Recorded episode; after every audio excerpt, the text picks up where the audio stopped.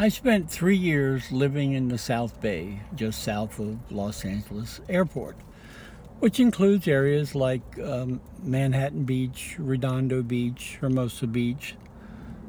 Now, there's some pretty cool hip people who live there, but it's also the home of an abundance of yuppies. I kind of call it yuppie heaven.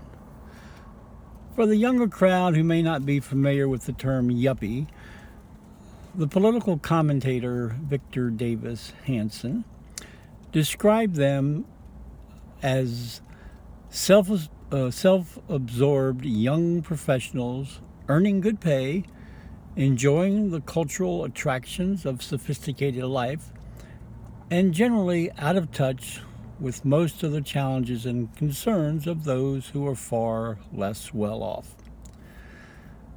My personal experience living in yuppie heaven includes some of the following. Everyone has a beautiful home, a beautiful car, beautiful children, and a beautiful dog. Yuppies get rather uppity regarding their beautiful people status and self perceived self importance. I mean, personally, I think there should be a law that says every beautiful yuppie family should be required to have at least one ugly child, or at the very least, an ugly dog. On the plus side, uh, with the South Bay, it has beautiful beaches, a big, beautiful ocean, and lots of beautiful, warm, sunny days.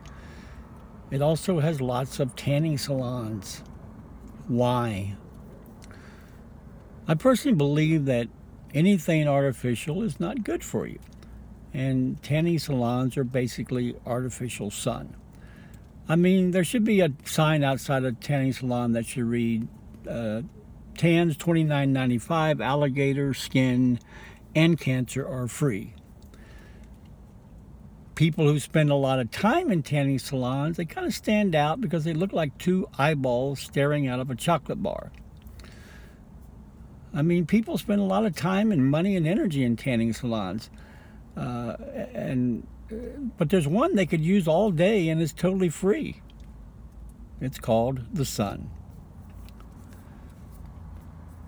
It appears that a lot of males at the beach, uh, their parents named them all the same name because every time you say, hey, dude, a whole bunch of guys turn around. Now, apparently, they think your parents named you the same name because they always answer back, hey, dude, what's up? Within the word dude is the word dud. Uh, just saying. If you asked a woman would she wear her bra and panties to the beach, she'd probably say no way. However, but if you look, if you're at the beach and you look at the bikini-clad ladies, I don't know what the big difference is. I noticed a lady uh, one time, she was wearing a very small bikini. Actually, it was more like two pieces of dental floss wrapped around her body. And she seemed visibly upset that everybody was staring at her.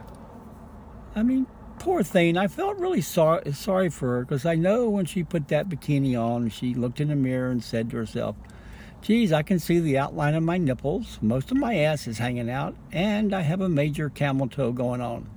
Yep, Guess I'll wear this so none will, uh, no one will stare at me. One time I went to a nude beach for the first time and I felt like a little kid in a candy store. All the sweet treats came in different packages with different shapes and different colors. Honestly, though, I was very disappointed because none none of the females were giving out free samples.